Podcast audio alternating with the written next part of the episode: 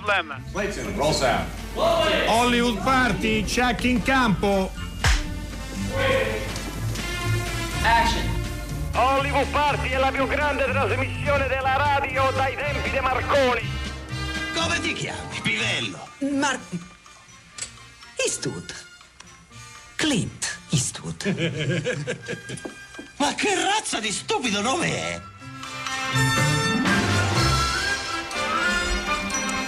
Ma che nome meraviglioso che è, naturalmente, come avete capito dall'inserto sulla nostra sigla Hollywood Party, siamo arrivati a venerdì, la fine di questa uh, settimana e naturalmente non possiamo noi, soprattutto non parlare anche oggi di Clint Eastwood, come sapete fra uh, due giorni festeggia un compleanno importante, i 90 anni, io sono Enrico Magrelli e anche questa settimana, anche quest'ultimo giorno della settimana, eh, insieme siamo a, Dario Zonta eh, che ha le prese con le zanzare oggi, no? No, no, no, sebbene ci sia sempre qualche invasione sonora che, che ci infastidisce in queste nostre de, cronache radiofoniche. Ciao Enrico, eh, beh, ciao, se ciao, Clint Dario. avesse sentito il suo nome così sbeffeggiato non l'avrebbe presa bene, no? Se, evidentemente non sapevano bene chi fosse Clint Eastwood, no, altrimenti veniva fuori con la sua Magnum e, e, li avrebbe sistemati, oppure soltanto guardandoli esatto. la, uh, il frammento arriva da Ritorno al futuro uh, 3 certo, naturalmente certo. e quindi andando e venendo nel, così nel tempo alcuni nomi possono non significare nulla. Mentre 335 5634 296 è il nostro numero di telefono per i vostri sms, naturalmente anche la nostra mail continua a funzionare a ritmi serrati, così come funzionano i nostri podcast, scaricate, fate scaricare. Noi non guadagniamo nulla perché i primi tempi, quando dicevamo del podcast, eh, soprattutto c'era un ascoltatore che diceva: Ma perché insistete così tanto per dirlo? Cosa vi viene in tasca? Nulla, è solo un modo per dare la possibilità alle dirette di vivere oltre il momento della, uh, della diretta. Uh, succede, eh, tra l'altro appunto anche ascoltatori fedelissimi, un'ascoltatrice fedelissima ieri ci chiedeva, ma poi alla fine nella, nel concorso d- tra, d- delle, tra, insomma, tra, le palme del passato, uh, chi ha vinto alla fine? Se non sbaglio aveva vinto un Fellini, se, se non ricordo male, però in caso dalla regia potrebbero darmi indicazioni più la dolce vita ha vinto eh, meritatamente. Eh, abbiamo delle notizie fondamentali? Allora, abbiamo qualche notizia, eh, una notizia che ha a che fare con eh, le giornate eh, del cinema muto di Pordenone, che sappiamo in verità si svolgono in autunno, eh, però con un certo anticipo eh, è stata oggi data, mh, è stata fatta una conferenza stampa eh, nella quale vengono date le direttive di quella che sarà una manifestazione che si terrà in ottobre, quindi avremo tempo per ripeterlo e ricordarcelo. Ehm, e, il ragionare su come si potrà fare quell'edizione che sarà online, eh, evidentemente eh, per i motivi che conosciamo, eh, ma si studia il modo per cui eh, fare un festival del cinema muto che richiede un, sempre eh, musica eh, dal vivo possa poi attraverso la formulazione online essere così goduta eh, dagli utenti. Eh, e poi che le giornate del cinema muto di Pordenone mettono in rete gli archivi di tutto il mondo le, cite- le cineteche saranno protagoniste appunto assolute dell'edizione del 2020 questa è una notizia eh, di oggi come però in questo caso ci avviciniamo come evento mh, più eh, a praticamente fra 55 minuti, quindi una notizia che riguarda ottobre, una che riguarda cin- fra 55 minuti, questa perfetto, è nostro, certo. la nostra forbice, perché eh, nel, io resto in sala, eh, che è eh, questo luogo, diciamo così, sempre online, dove si possono vedere i film. Stasera eh, Antonio Albanese e Lorenzo Mattotti eh, introdurranno la proiezione in streaming di un film che noi abbiamo molto amato, sostenuto, di cui abbiamo parlato, che è La famosa invasione degli orsi in Sicilia Sicilia, appunto per la regia di Lorenzo eh, Mattotti. Alle ore 20 c'è eh, presso il cinemacaravaggio.it la possibilità di sostanzialmente fare una, un acquisto di un biglietto. È una forma di condivisione per tenere le sale aperte ma online eh, e noi ci sentiamo assolutamente di sostenere questa iniziativa.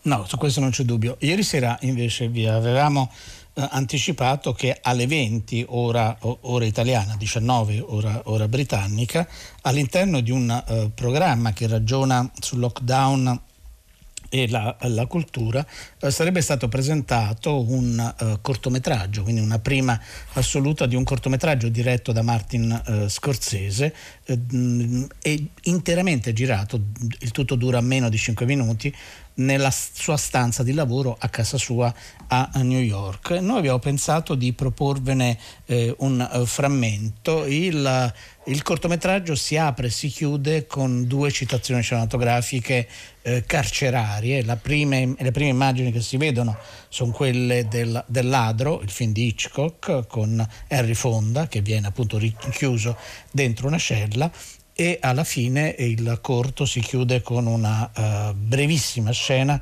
da I Gangster, uh, film di Siodmak con Bart Lancaster e tra questi due spezzoni c'è Martin Scorsese che racconta il suo punto di vista e lo stato d'animo in quei giorni. Il tutto è stato, perché lo dice lui, è stato registrato il 13 eh, di marzo, quindi eravamo all'inizio del, uh, del, lockdown. Però forse possiamo ascoltare un frammento del suo, della sua riflessione. Eh, naturalmente vi posso dire, eh, no, prima ascoltiamolo perché non so appunto qual è il frammento che andrà in onda, poi vi dirò che cosa ha detto. Well, Mary, in a way, since March 13th, in quite a while now, that I've been quarantined. like many people, we didn't realize that the the lockdown was going to be so intense. We had been working so hard and so many different projects, and uh, things were spinning and spinning and spinning, and suddenly there was a crash and a stop, right? And at first, there was a day or so of a kind of relief. I didn't have to go anywhere, do anything. I mean, I had to do everything, but I didn't have to do it then. It's kind of relief. And then the anxiety set in ultimately, it, I found those you're with yourself, you know, and time, time takes on another aspect. Experiencing that time, meaning, um, whereas before I thought, well, you're doing nothing, you're sitting there doing nothing, but no, you're you're you're still you're existing. Allora, appunto, uh, naturalmente non vi faccio una traduzione completa, ma solamente una sintesi. Come avete sentito, all'inizio saluta la Mm, la conduttrice del, uh, del programma, uh, che è una dame uh, inglese piuttosto famosa, meno, meno da noi, dà la data e soprattutto racconta di come era impegnato su vari progetti. Uno dei progetti è proprio il nuovo film Killers of the Flower Moon. I protagonisti saranno DiCaprio e, e, De Niro e appunto diceva che proprio lavorando a tutti questi progetti poi a un certo punto arriva questa sorta di crash no? in cui tutto uh, si ferma e come per tutti noi no? c'è stato un momento quasi di sollievo da una parte di non doversi occupare di una serie di cose pur sapendo di doverle, eh, di doverle fare e però sol- eh, accanto a questo sollievo arriva una sorta di stato, uh, di stato d'ansia ed è inevitabile, dice eh, poi Scorsese, come non soffermarsi su, sul tempo, sulla nozione di tempo, sulla gestione, eh, sulla gestione del, del, tempo. A un certo punto avete sentito anche un po' di musica che era sempre la musica dal ladro di, eh, di Hitchcock e poi fa anche altre eh, considerazioni. È una piccola cosa, Dario, ma davvero uh, interessante, anche perché la fa un uomo, un grande regista di 77 anni.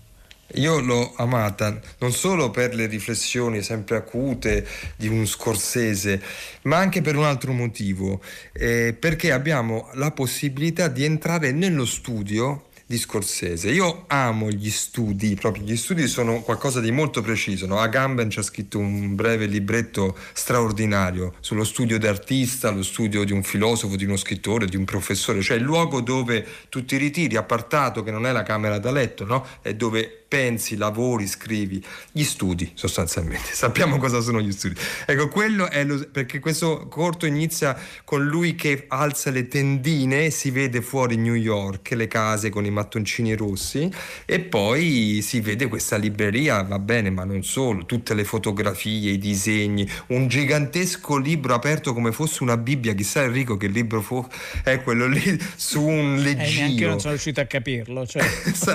da questo punto di vista vista è molto affascinante, ovviamente le locandine appese ai muri, insomma è anche il modo per entrare dentro lo studio di Martin Scorsese, quindi io eh, l'ho molto amato. Chissà come sarebbe, com'è eh, lo studio di Clint Eastwood, noi non possiamo saperlo, ma adesso entriamo nel mood Eastwood.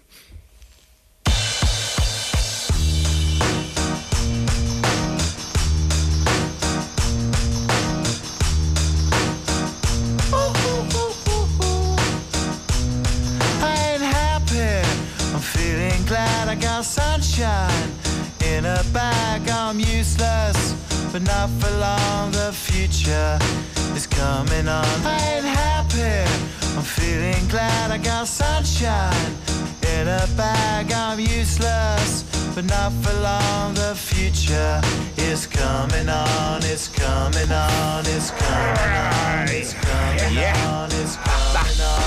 Finally, someone let me out of my cage. Now, time for me is nothing cause I'm counting no A's. Nah, I couldn't be there. Nah, you shouldn't be scared. I'm good at repairs and I'm under each snare. Intangible. Bet you didn't think so I command you to. Panoramic view. Look, I'll make it all manageable. Pick and choose, sit and lose. All you different crews. Chicks and dudes who you think is really kicking tunes. Picture you getting down in a picture tube. Like you lit the fuse. You think it's fictional, mystical, maybe. Spiritual hero who appears in you to clear your view when you're too crazy. Lifeless to those, the definition for what life is. Priceless to you because I put you on the hype shit. You like it? Gun smoke, you're righteous with one talk. You're psychic among no possess you with one go. I'm feeling glad I got sunshine in a bag. I'm useless, not for long. The future is coming on. Ain't happy.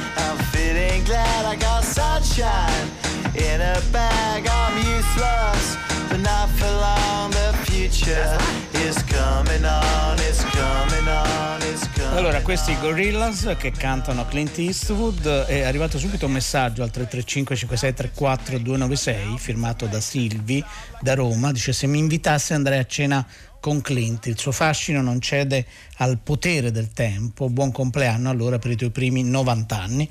E anche noi verremmo a cena volentieri, anche se tu forse probabilmente vuoi stare da sola eh, con, eh, con, il grande Clint Eastwood.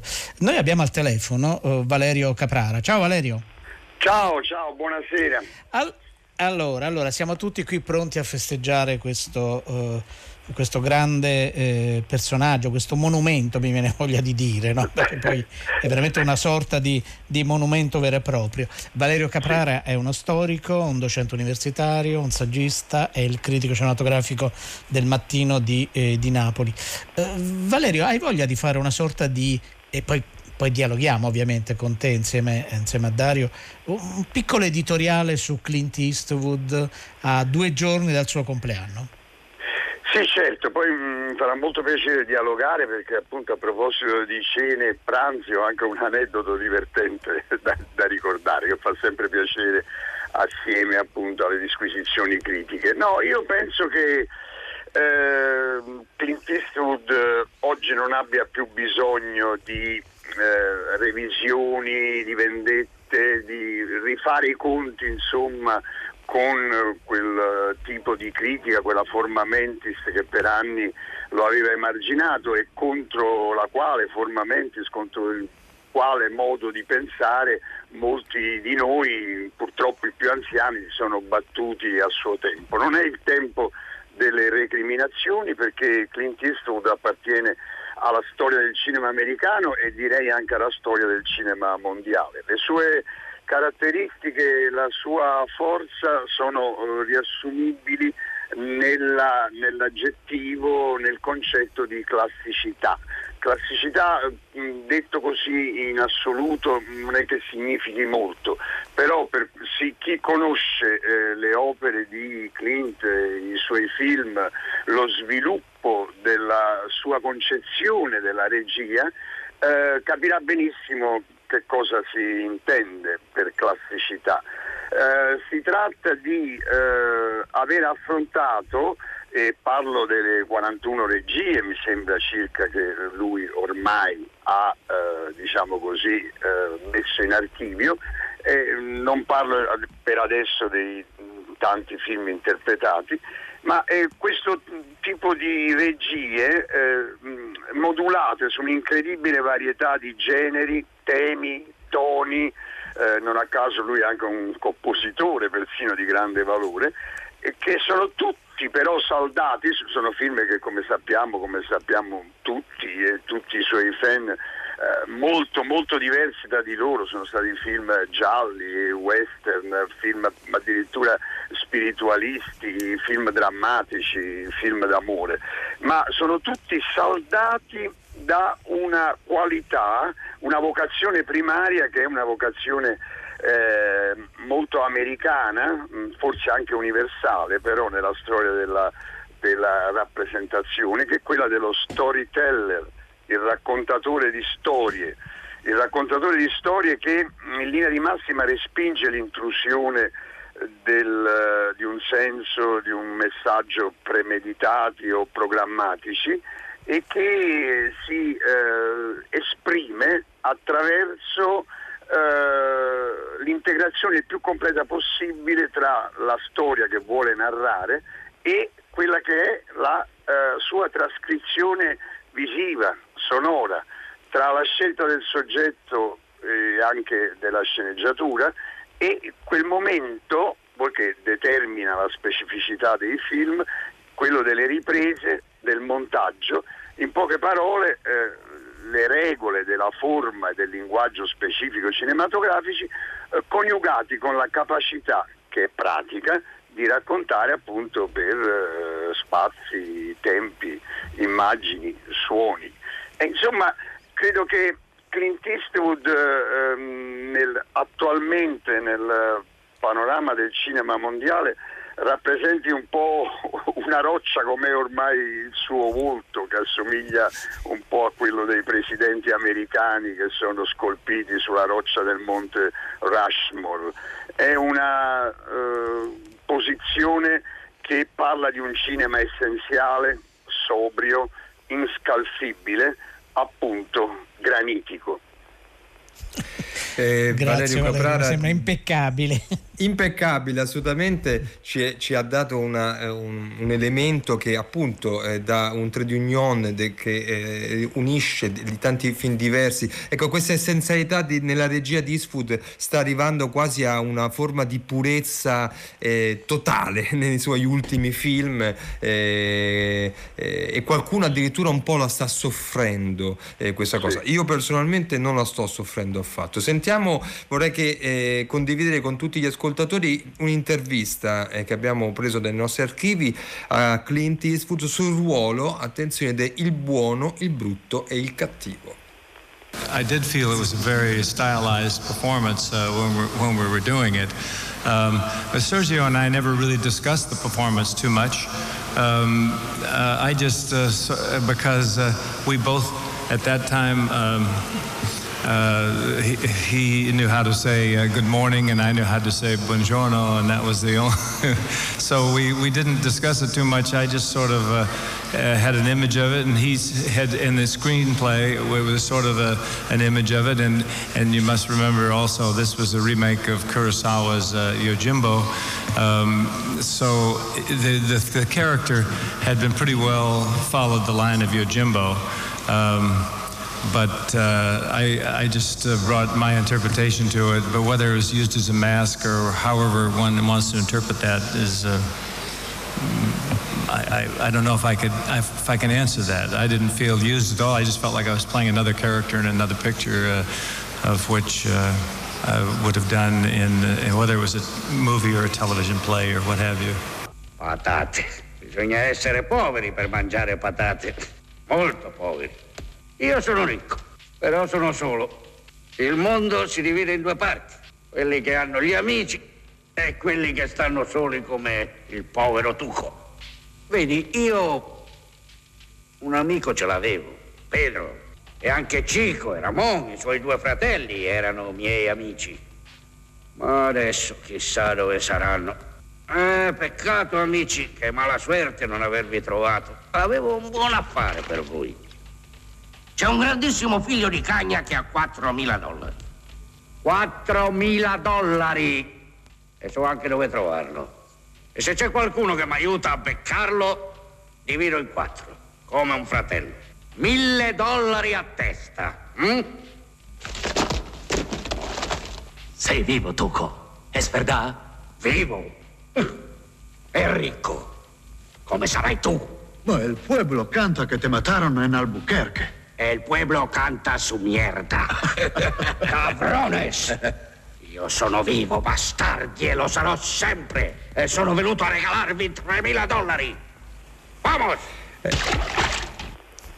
Ecco, abbiamo ascoltato un Eastwood che ragionava sul suo ruolo e sul rapporto con Leone, poi abbiamo sentito una clip, eh, sarebbe interessante, e mm, potremmo farlo, eh, non tanto scindere l'Eastwood attore dall'Eastwood regista, ma l'Eastwood attore nei suoi film e quando non c'è più nei suoi film cosa succede ai suoi film. Ma prima di fare ciò volevo leggere un messaggio di Silvi da Roma che dice se mi invitasse andrai a cena con Clint, il suo fascino non cede al potere del tempo, buon compleanno per tu, i tuoi primi 90 anni. Allora Valerio forse qui vogliamo sapere qualcosa di più su questa cena che hai evocato. No, no, è, questo è veramente un episodio che ricordo con molto piacere perché eh, recentemente, ecco, partiamo da, da, questo piccolo diciamo, reperto storico che eh, Silvestri e Ciotta hanno sull'ultimo numero di film tv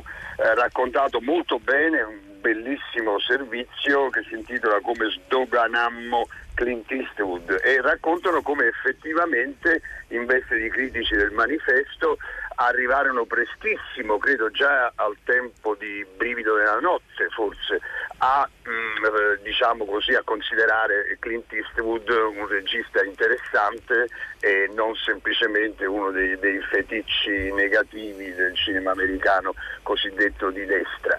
Io ho aggiunto che poi eh, quasi contemporaneamente o poco dopo eh, qualcuno di noi di quella generazione riuscì a eh, avere dei posti eh, da farsi diciamo così, a valere e conoscere anche in altri giornali o in altri organismi istituzionali, televisivi. E io divenni critico del, mani- del, del mattino il primo febbraio 79 e eh, tutte le mie recensioni di quel tempo che parlano di Clint Eastwood erano tutte molto diciamo, favorevoli, molto eh, pressoché entusiaste. Allora quando uscì eh, Coraggio fatti ammazzare, la produzione Warner Bros. mi organizzò un'intervista e quindi io andai in un albergo, forse l'Assler di Roma, un albergo importante dove eh, pranzai nel Roof Garden, eh, eravamo Clint, eh, la traduttrice, la capo ufficio stampa e io. Credo che sia stato uno dei, dei pranzi più eh, diciamo, affascinanti della mia vita. Credo che non mangiai nulla perché poi dovevo passare attraverso la traduttrice, non dominavo perfettamente l'inglese, ma del resto Clint era molto sobrio e laconico, non c'erano diciamo, grandi discorsi da seguire e eh, un'esperienza bellissima, corredata anche da un, da un aneddoto divertente. Era venuto con me da Napoli Alberto Castellano, che all'epoca scriveva anche lui sul mattino ed era, come è ancora adesso, un saggista importante che aveva scritto un libro pionieristico, aveva riscritto per Gremese una, la monografia americana, come Gremese aveva fatto molto spesso in quegli anni, una monografia appunto su Clint Eastwood, un bellissimo libro della Gremese che ancora adesso insieme a quello di Francesco Ballo e Riccardo Bianchi, pubblicato invece dal comune di Varese, dall'assessorato alla cultura del comune di Varese, è un po' la Bibbia, diciamo così, dei precursori dell'Eastwoodismo. E Alberto Castellano ha aspettato giù nel, nella hall e quando scendemmo, io ero ancora così frastornato appunto aver conosciuto uh, Clint che mi fece un bellissimo autografo sulla, su una fotografia di Sudden Impact e, e una dedica che dice tu Valerio uh, make my day eh, Clint, ma beh, Alberto Castellano si avvicinò a Clint Eastwood, eh, con, eh, fu presentato anche dal distributore Stella di Napoli della Warner e eh, gli diede, aveva, fa, aveva, portato il suo libro chissà perché impacchettato come un, come un pacchetto da, da Amazon con, con, con, una corda che lo stringeva con carta di imballaggio e il suo povero Clint con questo, questo coso imballato a un certo punto eh, fa momento fa ad Alberto Castellano tira fuori da, dalla tasca un coltello un, un, una specie di Victorino ta, e taglia, taglia questa corda svolge il pacco e accetta e prende il, il libro con, compiacendosene. Una scena meravigliosa perché vedere Clint che, che apre il pacco con un colpo di, di, di coltellino e, c'è una cosa che veramente fece di quella giornata una giornata formidabile. Valerio Caprara, ti ringraziamo veramente molto, non solo per l'editoriale eh, perfetto, ma non avevamo dubbi, ma anche per aver condiviso con tutti noi questo aneddoto davvero irresistibile. Grazie e a presto, speriamo. Buon lavoro. Ciao. Ciao, grazie a voi, buon lavoro, arrivederci. Arrivederci.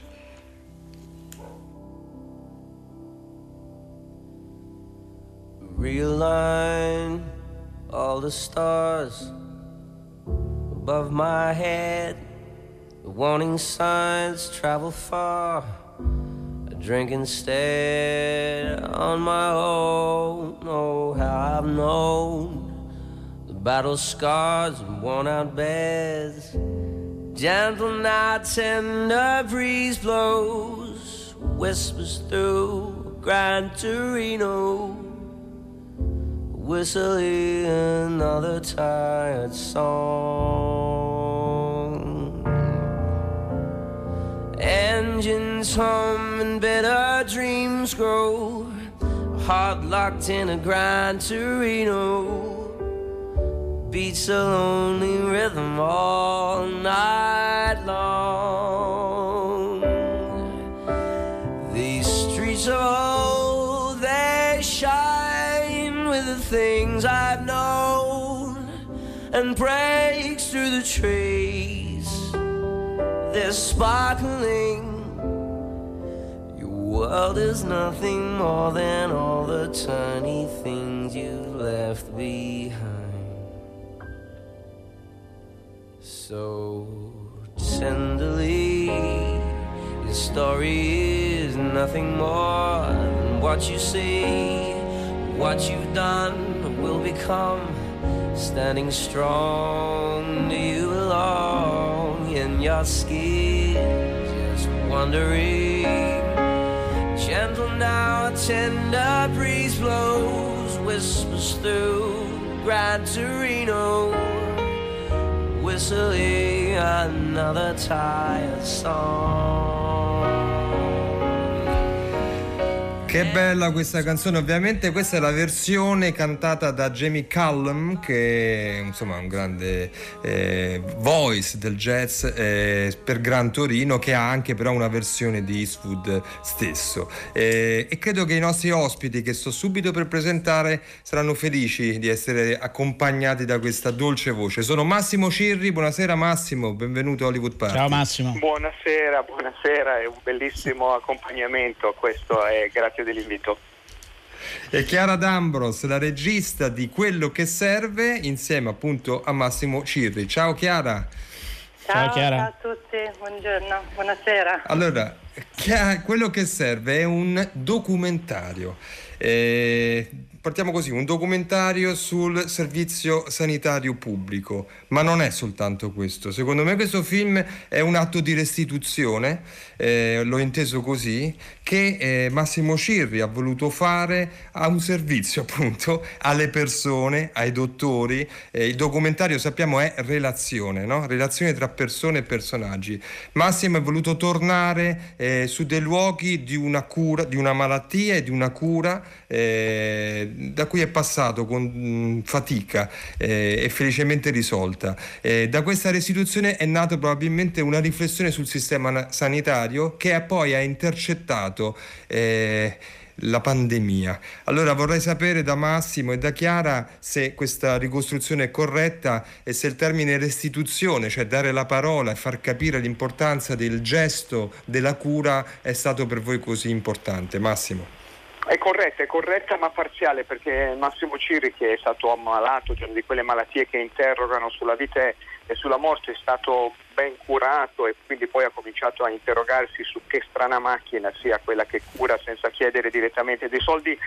In realtà non voleva mica tornarci in quelle zone là perché è un uomo e preferisce, non è che sia capace di gestire le emozioni eh, se non quelle la felicità di trovare parcheggio, il dispiacere di non trovarlo. Però c'è una donna, Chiara D'Ambros, che, che lo convince a farlo, lui fa resistenza, alla, alla fine cede e alla fine sì, diventa un, un racconto di questo meccanismo prezioso che abbiamo di questa scatola che si chiama Servizio Sanitario Nazionale e, e, nella ricerca di cosa c'è dentro, quale visione del mondo, quali quali, quali cose l'alimentano, quale rischio stiamo correndo se, se ce lo facciamo sottrarre. Vogliamo ascoltare subito, uh, voi avete incontrato in questo, uh, in questo, lavoro che tra l'altro va in onda questa sera su Rai 3 uh, alle 23 qualcosa mi pare, vero Chiara? Se adesso no, non ricordo l'ora eh, esatta in cui lo si potrà vedere, 23, 15, alle 23 e, e 15. Allora ascoltiamo proprio un passaggio vostro, del vostro giro, del vostro viaggio in Italia dentro questa realtà eh, del quale dobbiamo ricordarci non soltanto nei momenti eh, complicati. Avranno cambiato casa. Ma poi non avere neanche sentito, questo cavolo di orecchio mi sanguina ancora. Guarda di non riprovarci. Se no? Cosa? Stai cercando di minacciarmi? Non è una minaccia. È un fatto. Vieni, piccolo, prendi il volante. Fra due secondi ti rompo il naso. Questa è una minaccia.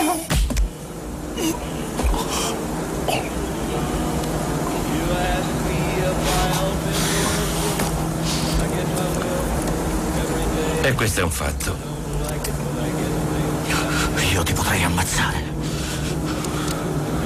Questa è una minaccia. La capisci la differenza? Secondo te le persone hanno, abbiamo consapevolezza del rischio che sta correndo questo modello, il Servizio Sanitario Nazionale? La percezione di quel che si sta perdendo secondo me non c'è, è un atto dovuto. Io pago le tasse e quindi devo essere assistito al meglio. Attenzione, devo essere assistito al meglio anche se le evado le tasse. Ecco, il giorno in cui tutto questo finirà e se continua così il rischio è elevato, allora dopo vedi quanto ti costa. Dopo vedi che se non tiri fuori la carta di credito, il tuo problema rimane tale. Qualche tempo fa voi avete inserito un cuore artificiale in un ragazzino che si chiama Michele che aveva già avuto un trapianto di cuore. L'unica possibilità per lui di sopravvivere all'impianto di un cuore artificiale. Dalla qualità della salute dipende del resto il futuro della società in cui viviamo. Allora, credo che, come, come, è stato evidente, a un certo punto Clint Eastwood si è rubato un pezzo del contributo. Sono stati lanciati da parte, Eastwood. È vero, che, che, non è male e può, e può portare bene, no? uh, Chiara D'Ambros e Massimo Cirri. Uh, Massimo, questo viaggio, beh, Chiara abbiamo capito, lo dicevi, ti ha convinto a, uh, a farlo. Uh, che cosa hai capito di più? Perché poi spesso lavorando con un documentario, ma non solo con un documentario, uno mette a fuoco meglio una serie di, di questioni e di, e di situazioni. Ho capito, guarda, ho capito, una cosa che sapevamo ma che abbiamo capito con più chiarezza, che il valore profondo del Servizio Sanitario Nazionale è, una visione del mondo, una visione in cui le persone sono uguali in certi diritti di base. Abbiamo capito, ci ha aiutato Gino Strada, Umberto Galimberti e ci hanno aiutato le storie di, di quelli che lavorano, che, che, tutto questo si regge in piedi sul capitale umano, cioè l'intelligenza collettiva, la passione, gli stipendi schifosamente bassi eh, dei medici, degli infermieri e degli operatori sanitari italiani. Sono loro che hanno tenuto in, in piedi il Servizio Sanitario Nazionale che è stato attaccato, criticato, eh, messo in difficoltà, quanto, quanto, spazio è stato dato alla, all'episodio di malasanità che va giustificato, che va denunciato, ma quanto poco si è si è raccontato del valore de, delle persone che, che, che, ci sono dentro. Quindi abbiamo capito l'importanza del capitale umano e poi Chiara mi ha fatto conoscere eh, il fatto che c'è un pezzetto di una repubblica partigiana in questo, in questo modello, ma questo l'ha scoperto lei e, e mi ci ha portati.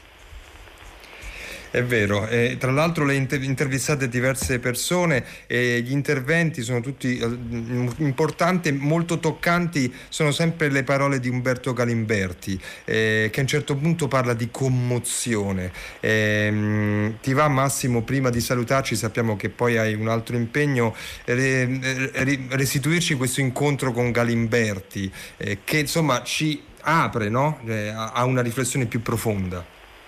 Sì, Umberto Galimberti ha avuto la cortesia di, di, di ascoltarmi nel, nel, nel, nel, dolore della mia vita, io andavo a parlare con lui quando non stavo bene, poi ci sono andato perché io vengo da quel mondo lì del Servizio Sanitario Nazionale della Salute Mentale, andavo a parlare de, delle storie, dei problemi che avevo e, lui ci dice che, che se c'è un unico pensiero, se l'unico pensiero che domina il mondo è quello dei meccanismi dell'economico, del finanziario, non abbiamo più capacità di commozione, quindi di cura, di, di, di, di attenzione verso l'altro, che ci sono un'altra serie di valori da tenere presenti e se li, se, se li perdiamo per strada, eh, dice Umberto Galimberti che perdiamo una specificità dell'Europa. Il Servizio Sanitario Nazionale c'è da noi, c'è in Inghilterra, è, è, è un pezzetto dell'Europa. Le radici dell'Europa sono in questi modelli in cui tutti abbiamo diritto all'accesso alle alle cure e qui c'è una visione del mondo, c'è una profondità, c'è il fatto di non sentirsi soli e tante altre cose che io non sapevo ma che Chiara D'Ambros mi ha fatto capire che avevo dentro e le ha tirate fuori. Massimo, noi ti, ti salutiamo, ti aspetta uh, la radio naturalmente. Sì, bello, grazie di essere stato con noi naturalmente, come è ovvio. E noi continuiamo invece a parlare di quello che serve e questo documentario Uh, diciamo sul servizio sanitario nazionale, ma è molto di più, che va in onda questa sera uh, appunto Rai 3 alle 23.15. Uh, Chiara, come, eh, come, avete immaginato questo viaggio? Proprio perché ci sono tante, eh, tante, testimonianze. Tra l'altro mi ha molto colpito anche la riflessione che faceva eh, questo epidemiologo che ci raccontava della situazione in Costa Rica rispetto al, agli Stati Uniti. Però appunto raccontaci proprio sulla fabbricazione di questo lavoro. Eh, allora è nato dall'incontro di me e Massimo e, e a questo ha dato vita poi ad, altri incontri. È stata una maturazione che è durata quasi due anni perché in realtà abbiamo iniziato a girare le prime interviste a Trieste che come molte volte poi succede, no? eh, le prime cose che fai non entrano ma entrano non direttamente ma indirettamente ma iniziano una perlustrazione e, e pian piano è, cresciuto, è, cresciuta l'idea e pian piano abbiamo scoperto delle cose. Eh, poi ci siamo anche molto incontrati nei punti di riferimento perché quando abbiamo, per esempio Galimberti è stato un punto di incontro per me, eh, io invece arrivo più della sociologia, per me una questione centrale era la questione del corpo nella malattia e nelle relazioni e quindi gli avevo segnalato Galimberti e lui diceva beh Galimberti appunto è stata una persona eh, che mi ha accompagnato in questa, in questa, nella, mia, nella, mia, vita in qualche modo. E poi l'idea è stata quella di intrecciare la storia personale di Massimo, ma che è un paziente, che è un essere umano, un uomo, e quindi la storia individuale con la storia collettiva. E la mia idea era di far correre queste due linee parallele, non so se ci sono riuscita, ma in qualche modo la generosità poi dei racconti di Massimo si sono incontrati eh, con le storie che andavamo a incontrare delle persone del capitale umano e del delle persone che ci hanno aiutato a riflettere su questo servizio e si, e si apprendono diverse cose in questo documentario. Innanzitutto, eh, per in, da un inciso, io vorrei adottare la nonna di Chiara D'Ambros, che a un certo punto entra nel film, una, veramente una figura meravigliosa. Eh, mamma, è la mamma, credo. È la mamma. La mamma, scusa. È, mamma no, scusa per... è la mamma. No, no, lo, sai perché ho detto nonna? Perché ho pensato che volevo fosse una mia nonna, adottare una, è una, la mamma, insomma, scusami. Eh, ma eh, perché ci porta poi a, a dialogare con generazioni in cui appunto il servizio sanitario che è entrato in vigore nel 78, ricordiamoci, 1978, eh, e poi si va ancora più indietro nel tempo. Ci racconti questa matrice partigiana dentro l'idea del servizio sanitario italiano, anche in breve, se puoi.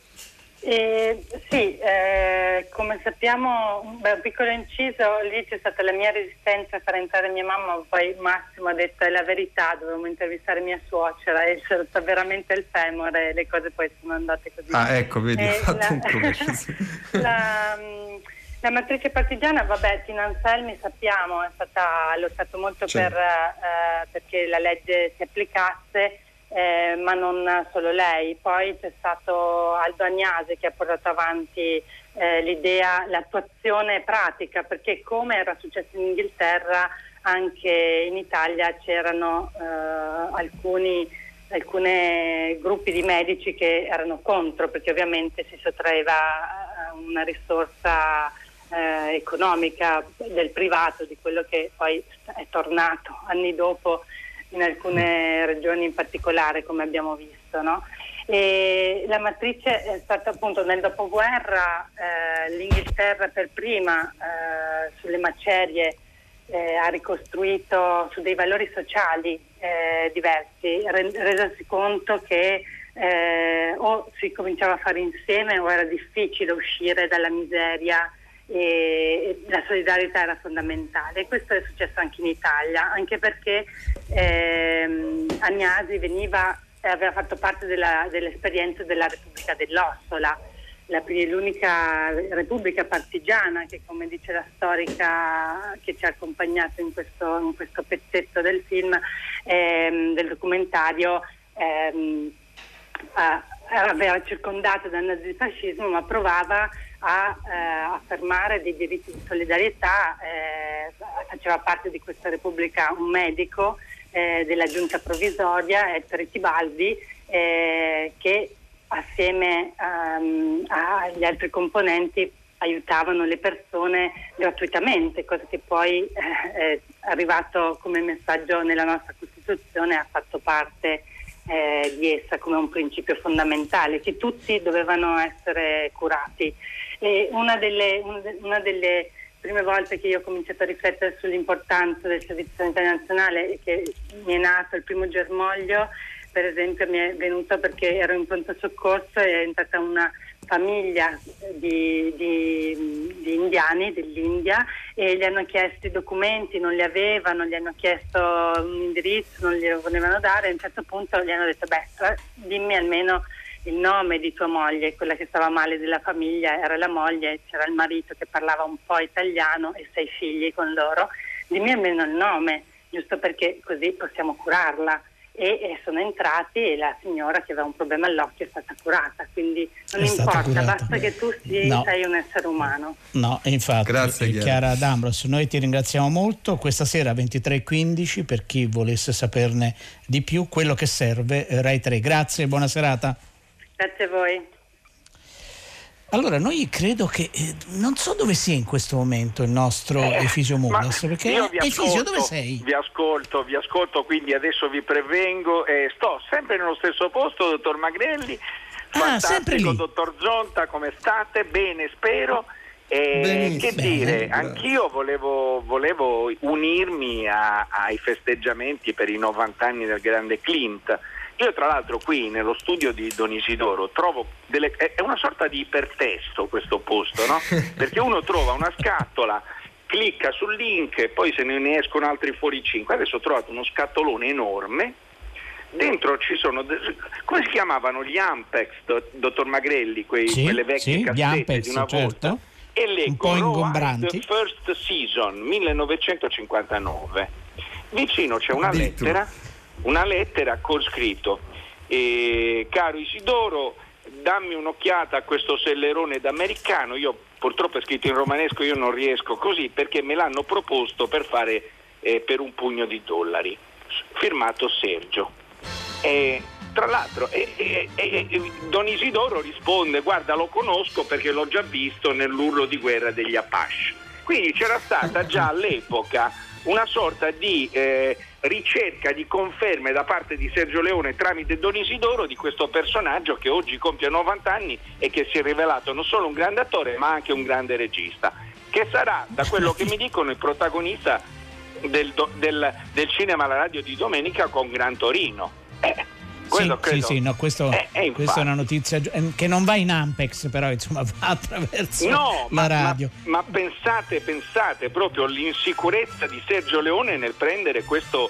Un, eh. Era una sorta di salto nel buio, ecco, da quello che ho, no, che ho percepito. Eh, però, eh. a, però avere, avendo un padre spirituale come Don Isidoro, tutto si risolve. Tutto, Grazie di questa. Già, eh, ma, eh, certo, di questa detto, grande scoperta. Serve, io qui cerco e trovo qualcosa. Eh, il sacro graal delle, certo. storia del cinema sta lì da te, Efisio. Grazie, caro. Grazie allora, noi siamo ciao, per ciao, chiudere Efisio, questa caro, puntata. Ciao. Prima di salutare vi ricordo che sabato 30 maggio, cioè domani alle 19, c'è una musica tra le righe molto hollywoodiano, molto speciale, molto cinematografica perché Paolo De Angelis racconta il Brady di Jack Torrance che a sua volta racconta di una sala cinematografica a Parigi. Chi ha fatto la puntata Enrico?